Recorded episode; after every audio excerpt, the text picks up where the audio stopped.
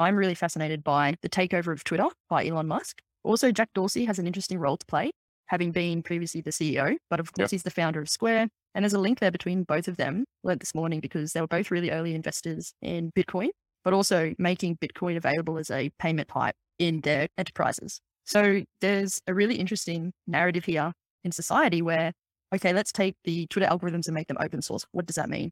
I believe Elon's doing that so that he can make it more transparent. People can make the product better. And then therefore it actually builds that trust in the technology, which is a really interesting slant because contrary to popular belief, people think censorship or people think social's bad. You've got a guy going against the grain very publicly, being criticized all the time. And it just makes you wonder what is actually going on here. Censorship to me is twofold. And I'm not sure if you have the same belief, but from my previous experiences in the military, I understand censorship in, in a different way that is more broadly accepted. For me, when, when I was in the military, I, I had a security clearance at the, the, top level, the highest level, uh, and was exposed to many different things from national secrets all the way through to operations that won't ever get released. And there's a reason why they have been censored from the general public in the best interest of public safety or for, for national security. I know that's thrown out a lot over in, in the States, but it's a real thing and there, there is a requirement. Send it. I put my hand up. So thanks for letting me interject here, Ben. it talks to that military censorship and even yeah. moral censorship because censorship is suppressing or restricting information, public knowledge. And that can actually be for the good. In those examples you gave, in a military censorship perspective, could be used to counter espionage or keeping military intelligence and tactics confidential. So there's a very real outcome to censorship in that fashion. Yeah, and it's absolutely required. So that there's two sides to censorship here. One that I've been exposed to, and you've potentially been exposed to as well in the military side, to to thwart things like espionage, counter espionage, and, and insider threat. But then on the flip side, there is internet censorship, which I don't know if you realize started when the internet made its way and China were was the biggest firewall. It was called the Great Firewall at the time because they started censoring other nations' websites from impacting Chinese population and the belief structure that was established in, in the Chinese regime. Would you say that's where the negative connotation towards censorship comes from, and particularly given the link or the competitiveness between Western and Eastern cultures? Would I say that's where it started? I would probably say yes. That social narrative, really. I think yeah. that's right. The social narrative started there because it was the media broadcasted it as a bad thing. I'm sure the the Chinese government were just trying to protect, you know, their people and their way of life and, and however that unfolded. But from a more Western society, we saw that as as thwart to stop free speech, as a thwart to stop freedom of knowledge, freedom of information, and that was classed as negative censorship. And for me, that's where the social narrative started. Yes, for sure. Yeah. There is a global changing economic power in China. There's a whole lot of literature that I find really interesting on that whole dynamic. Alluded to it previously with even Ray Dalio's literature on the changing world power and his economic theories. But why did why do we link the internet censorship from the great firewall in China to it being a negative thing? Because fairly we don't really know the motives behind why that occurred. Yeah.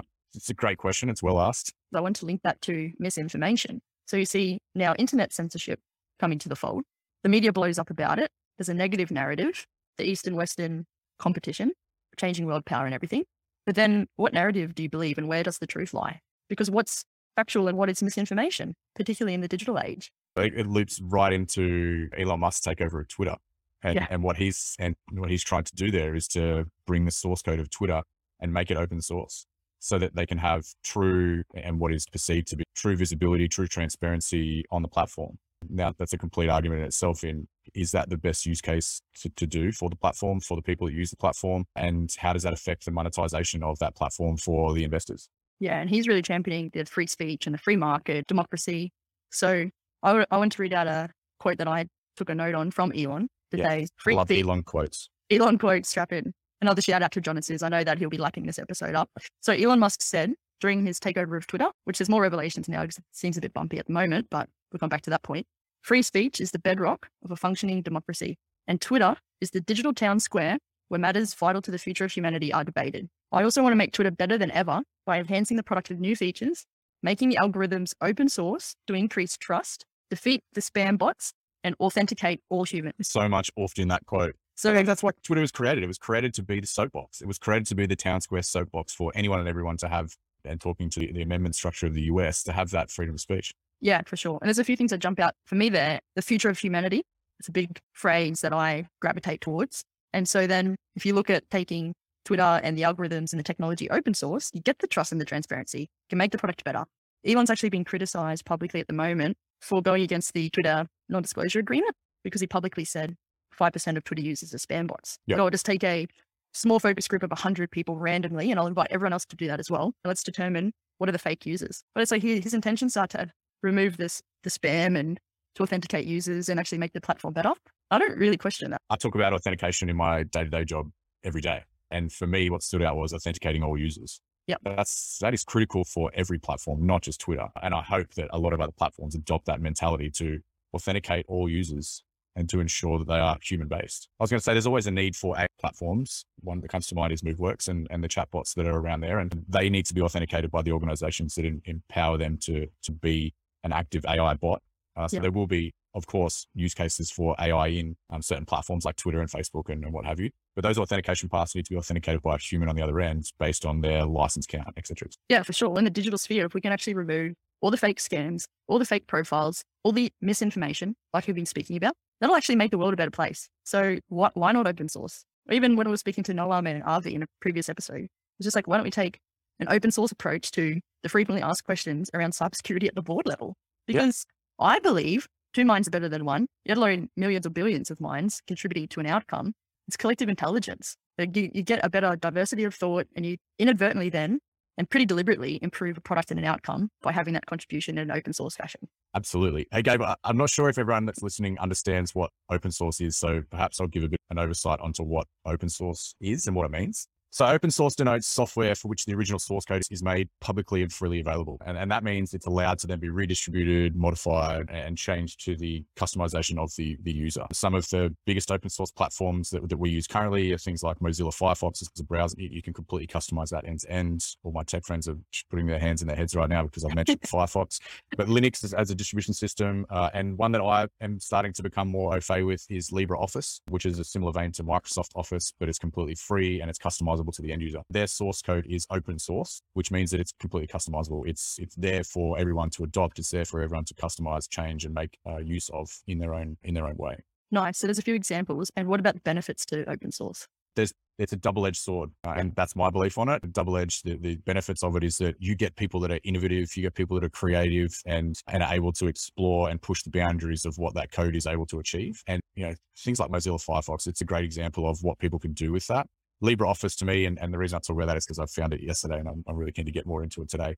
But uh, your Microsoft Office, for instance, is paywalled from end to end, whereas LibreOffice is free. And with that, you're able to integrate the known Excel with the known Word, with the known PowerPoint, and create the Office application of all applications if you wanted to. You can essentially have uh, a document that has a Word page creating, a Excel page creating, and a PowerPoint slide there ready, and you can integrate the three to become a single presentation. For instance, you just can't do that with a, with a closed source code similar to Microsoft Office. And then on the flip side, Gabe, is what can be done with that? It can be taken, it can be created, and it could be the dark side of of the internet can take over. Yeah, I was going to ask you, Ben, what are the threats with open source software? Because surely I could just jump in as a black hat, throw in some malicious code into the source code, and then lo and behold, I've just proliferated malware, ransomware around the globe.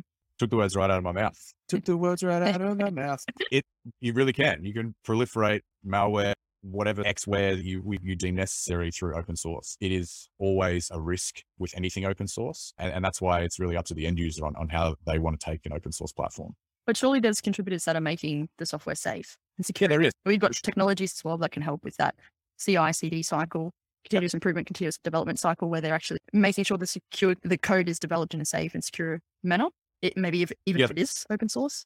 Yeah, that's right. There, there are platforms. Again, they're paywalled. There is open source CI/CD tool sets. Again, you're still running the, the risk of what is in the back end. But there are a lot of organizations that, that I talk to. There are a lot of organizations in the world that are at enterprise and beyond that adopt open source platforms and create their own platforms, make it open source so that they use the power of the economy of scale in people to innovate for them. It's a way to create platforms fast and develop speed to to result by leveraging the power of the people to innovate on behalf of. Yeah. And to your point before, it's like we sit as quite open minded, conscientious people to say, how do we play devil's advocate?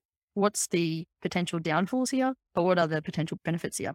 So For me, me personally, I think open source is, is a great tool. So I swing my my axe more towards the benefits of open source than the nefarious side of open source. You, you see a lot. There's nefarious things in there, but generally it's weeded out pretty quickly by the mass. And so you've got you've got the greater good of the, the majority of people on side with open source than you do the nefarious side. Now that I said that, someone's going to go and create something at LibreOffice. I'll download it and it's going to just destroy my machines. Yeah.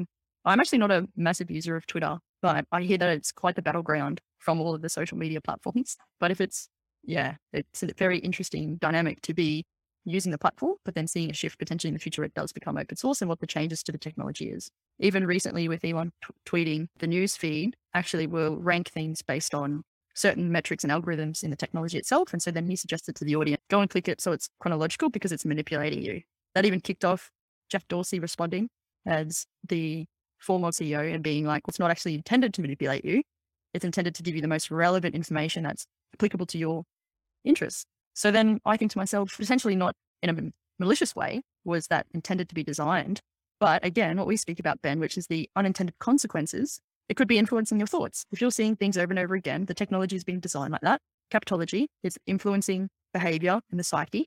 If you're seeing things ranked in the newsfeed, which sounds like a pretty simple feature that we're pretty used to, but let's think twice about what am I actually exposed to here? Is this actually what I choose to be exposed to? How could I toggle between different options to again, experiment or see what I resonate more with over other. So very interesting dynamic, even again, talking about socials, censorship, misinformation, what's actually happening in the social narrative at the moment between the Twitter takeover and even Elon and Jack Dorsey. But very interesting link again to some of the things that we've been speaking about.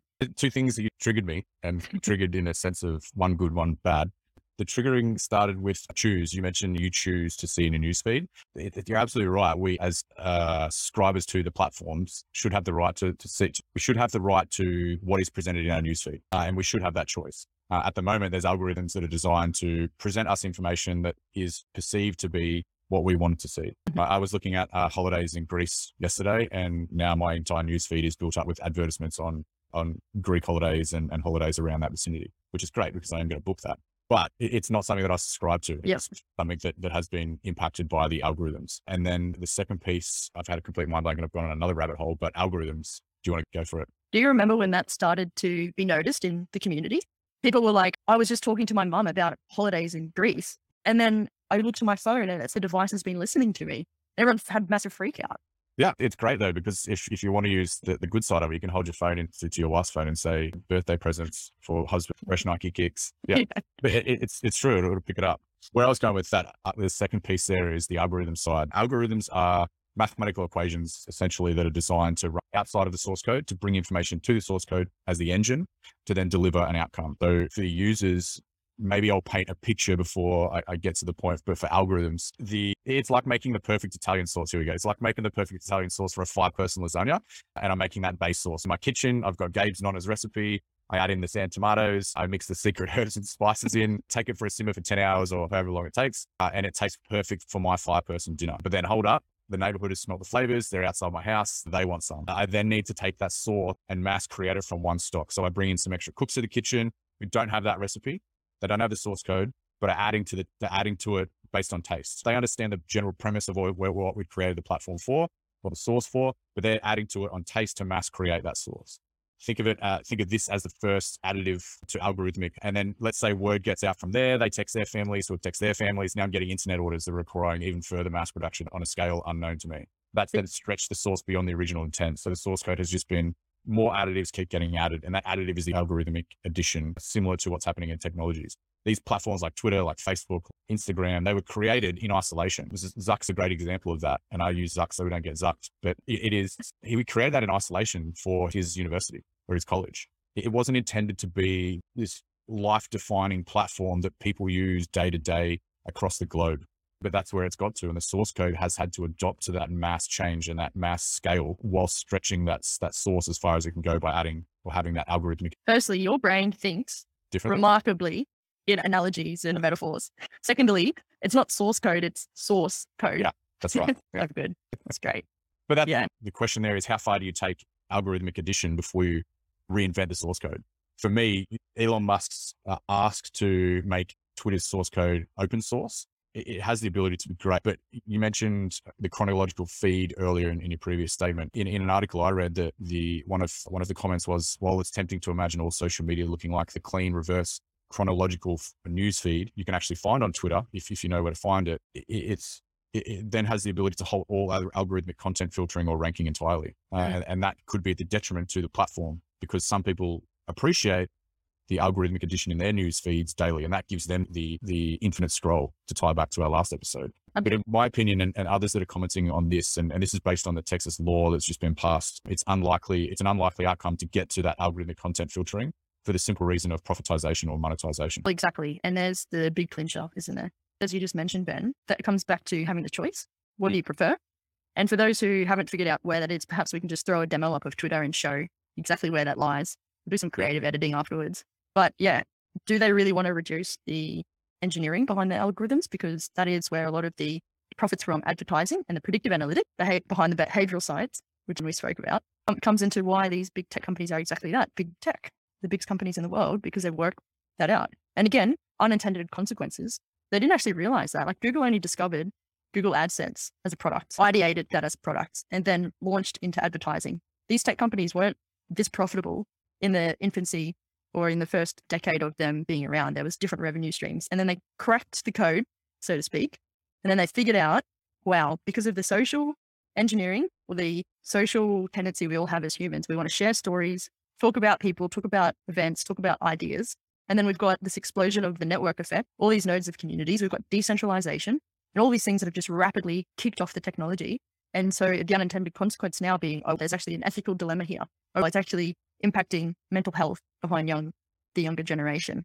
The infinite scroll is keeping people on their devices for the majority of the day. So arguably there's unintended consequences. And now this is where governance and regulation and law and ethics come into it because it's having this impact on our society. It's a new tool. It's new technology. We're still figuring out, we're even still figuring out to understand it. And then lo and behold, it's having all these consequences we didn't even think about. We could all get a little bit better in design thinking and forecasting, but I don't think people have malintention. I don't think people actually use to design technology to make it malicious or to have an adverse consequence on humanity. These things are unintended. And when they happen, we've all got to think, okay, let's analyze that. What's a better option? How do we educate people? How do we show them where to toggle that difference in ranking the profile feed? Because there's such a different host of features all available on my device. Where do I look? And then bring that conversation again into fruition to say, we didn't mean it to be this way. Let's all figure it out. How do we better it? And that to me actually talks to the argument and the beneficiaries behind something being open source. Explosion.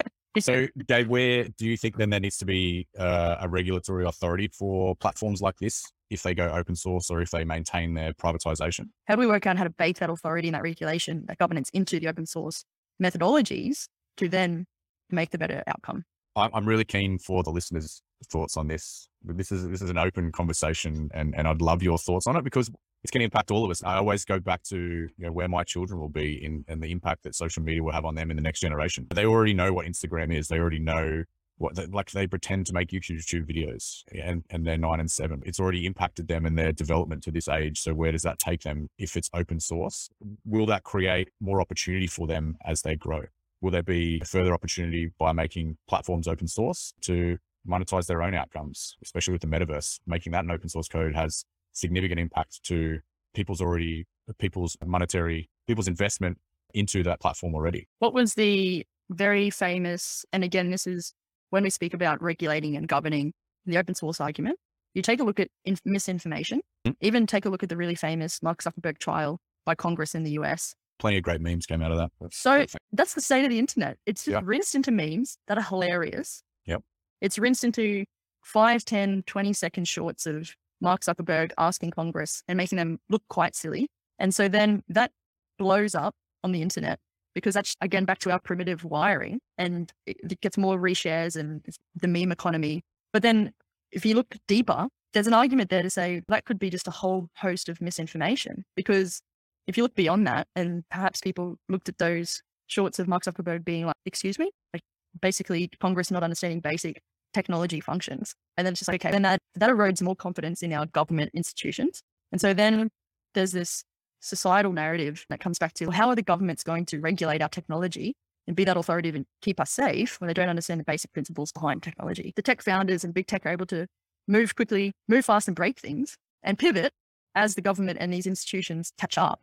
And then they can just go to the next thing. And then it's Congress by fire, and then media blows up, and then there's misinformation warfare happening, and the state of the internet is all memes. So it's like, what, what is actually going on here? It, it's hard to know what, what to believe and where to go for accurate information these days. And, and that's just true to, to what you just mentioned, the state of the internet. It's also, you were talking to the people that are making those decisions at the government level, not understanding you know, basic tech, but are able to make laws. It goes back to the recent law that was introduced in Texas, whereby it's it's a new law where essentially media platforms above 50 million monthly US users uh, can now get sued for reducing, removing content, people from platforms. And that has significant precedence on, on the rest. But the, the reason I bring that up is the judges, so that had been overturned already in, in a lower court. It then got, got pushed to a higher court in in the Texas state. Once it got to the high court, the judges were confused. They assumed that Facebook and Instagram and Twitter were ISP, and so therefore passed the law because they didn't understand why ISPs were impacting freedom of speech. Internet service providers, yeah. It's even interesting the contrast between that censorship law passing in an American state and then back to some of the media around Twitter and open source. In Australia, it's a dream to hear something like authenticate all users. So it's the seesaw around authentication, censorship, when to do it, what is the law, what is regulation, perhaps to play in this, what are tech companies doing, how do you give power to the people, how do users determine that? Security is everyone's responsibility. How do I arm people with more information, factual information, to make their own informed decisions to keep themselves safe in an online environment? And then you have all these superstructures around us working out how to bring all of this to the fold, still working it out.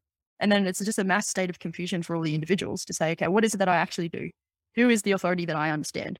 How do I know that this is correct information? If there was a way we could invent a product that could screen the data to say, this is factual, this is truth, this is not, give it a ranking, a scoring, whatever it is, that would make the internet a better place. How do we create that?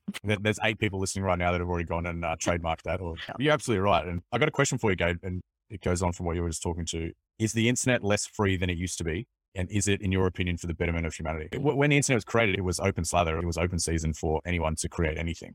Mm. Now we're talking about regulatory authorities. We're talking about the requirement for regulations to be baked into open source, mm. to be baked into technology creation. There's an element of, and there is two sides to all arguments with the internet. Is it designed to be a free space for creativity? But my question to you is, do you think it's less free than it was designed to be? And is it to the betterment of humanity? I think it's freer. There's this wave at the moment because you see these rogue operators posting whatever they want online. Elon yeah. Musk, he's brilliant, neurodivergent, He's the wealthiest man in the mo- world at the moment, the biggest defining companies that he's leading. And you've got him posting very candidly his opinion on the internet. Now, the difference between Elon Musk doing that and Ben Sullivan doing that, you can both do that. But why I say the internet is freer is because Elon has the attention. There hasn't been a time in the last four weeks where I've seen something online that hasn't brought an article to me about Elon Musk. Someone retweeting Elon Musk, someone posting something from Twitter onto LinkedIn about Elon Musk. He has got the attention. So the internet is free because you can say whatever you want, but it's actually about the attention economy now. Where do you choose to focus your attention? Who do you listen to? Who do you follow? Where is the information overload? How do you distinguish what's factual? So when it comes back to how free is the internet, it's free speech and all the rest, it's still there because the people that work with technology know how to leverage it and use it and they get that attention. But then again, you've got some prehistoric institutions still working out how to best, and the nation states working out how to regulate it. But then it's it's that's not owned by anyone. It's just I can pop a tweet up into the cloud and I can reach a global audience around the world within a matter of minutes if I've got the attention. And the network effect that comes with it. We're in a very history defining moment of time because all of this is occurring in the digital sphere. You've got public figures, you've got global populations, you've got nations, you've got even the rise of blockchain and Bitcoin, you know, decentralized type of technologies, which is almost even leveraged to say, how do I actually give more of an equitable and fair outcome to society because anyone can use it and jump on it and you don't have to build big enterprises and be profitable and all the rest. And then you can also proliferate that across the globe where there might be lower socioeconomic nations or people. And so they create a economy, launch an NFT, it sells for $100 million. Great. On the Nigerian creator, he's just skipped all of the social classes there in one thing online. So I don't think that the internet is going backwards in terms of freedoms, so to speak. I actually think that there's a lot of other superstructures around us that we're used to living within that are really shifting. If I launched an online company, if I launched a tech company in Sydney, I'm not going to be exposed to those censorship laws because I'm not based in Texas in the US. So I'd rather do that in Australia. But the thing is, if I launch a digital asset online on the Ethereum platform, I can actually become an overnight billionaire because of all the characteristics associated with Web3. So the internet is becoming a very interesting time in history because of all of these things are shifting. And it relates back to that third wave society that's happening where all of the power and the econ- economics are changing and everything's at our fingertips. And we can actually choose again where we spend our time and attention and how we create value from that or where different energy spins up from. So big global shift around where the world's heading because of technology. People are figuring out, some people have cracked the code. Other people have differing levels of attention. So you reach broader audiences and all that's coming together to say, okay, where is this taking us now? Wow. Where is this taking us? If, if I can add, we're, we're absolutely in a precar- precarious position with the state of the internet at the moment. It is, we're seeing precedents being set rapidly. And this Texas law is setting a huge precedence. Essentially, they're limiting the social networks, the social applications from deplatforming people as well that don't align with the the general consensus of beliefs and inciting violence and what have you. Great example of that is is Donald. But then from there is the creation of other platforms that sponsor those different winged approaches. So let's also give the audience. So Donald Trump's actually banned from Twitter at the moment. So he's been censored from Twitter. That was a decision made by the platform. What can you explain the law in layman's term, Ben? So the Texas law is passed a bill just tech companies could be fined for censoring individuals. So it's a double-edged sword, right? It absolutely is. It's it's a double-edged sword that doesn't just benefit Texas people, it could also benefit the platforms as well. Essentially, it makes it illegal for any social media platform with 50 million or, or more US monthly users to block. And it's it, there's 15 words in the law that was passed. So it's it's not I say 15. I've got a five hand up, but 15 15 word law that was passed and and restricts them from being able to block, ban, remove, deplatform, demonetize, deboost, restrict, deny equal access or visibility to, or otherwise discriminate against expression. It's so vague that law that it's it allows for anyone and everyone to promote litigation against these uh, social platforms. But it's so vague in that the social platforms have a way out through just the vagueness of the way that law was expressed. Potentially banning someone like Donald Trump from Twitter prior to the riots on the Capitol and the White House that happened, if they had have actually banned him prior to that, because he actually antagonized that to occur. You know, but it, then it's but then you don't want the platform to be fined for that because then that's a ethical and moral debate then, which is bringing it back to the censorship topic what does get censored. And censorship online is actually a good thing, especially if it relates to things that are obscene or questionable or pornography or it's illegal or censored in most jurisdictions around the world. It's not a bad thing. Yeah. But then for a regulation or a law to be stated that the companies could be fined or whatever the case is, it's probably not the best outcome. So we've got to find a middle ground there. It's I just draw my pen. It's uh, I tip tap my leg every time I do a filler word and I draw mm. my pen to do it. It's that precedence that's been set. Donald Trump was one of the biggest precedences in a deplatform, deplatforming. That was the the layman's term for deplatforming. It's it's just simply to remove someone from the platform. Or a group or a, a consensus of belief across the group that just deplatform. But the verbiage in that law suggests that they're not allowed to demonetize or deboost individuals' ability, yeah, individuals' ability to create is very vague. So essentially, if one person, and this is my view, with this law, if one person creates a tweet against a social media influencer who relies on that monetization of their brand on the platform and it negatively impacts their profitability, that can be seen as uh, a good use case for litigation against this act for demonetization. There's so much ambiguity to these laws and these precedences, which is where I was going at the start of this entire chat is I see both sides of censorship coming from that military heritage. There is an absolute requirement for it, but we need to be careful with what we do in terms of precedents. And, and at the moment, we're in that precarious position where precedence is being set. Yeah, interesting times for sure, Ben. And time will tell what the consequences are, unintended, intended, or otherwise. So see what the future holds for us. I'm ready. ready. Awesome. Have you got any dark mode stories from the community to share? I don't have dark mode stories from the community to share, but I've had some really great feedback from our last episode that was released, right. specifically on some of the concepts that you and I do uh, or have done daily or previously. One I got was that they wish they had the courage to uh, adopt the um, changes that you've made in your, and the other was the mind mapping exercise that I did to overcome uh, some things and understand the, the process my brain makes with short term, long term decision making. So um, there is some really great right. feedback from that. And perhaps there's another episode on what we can offer the community to uh, dive deeper into to those um, pieces in another. Yeah, nice. I've also gotten a f- bit of feedback as well. A lot of people contributing and suggesting guest speakers and feedback around what we speak about. So really appreciate that. It's awesome. Most important thing is to provide value around what we do speak around. And mm. it's exciting because I love the energy coming from the community. So looking forward to the next episode. Yeah. Maintain the rage for the listeners. Send us your feedback. Send it over. Love it. Thanks so much, Ben. Till next Thank time. you, Gabe. Till next Amazing. time.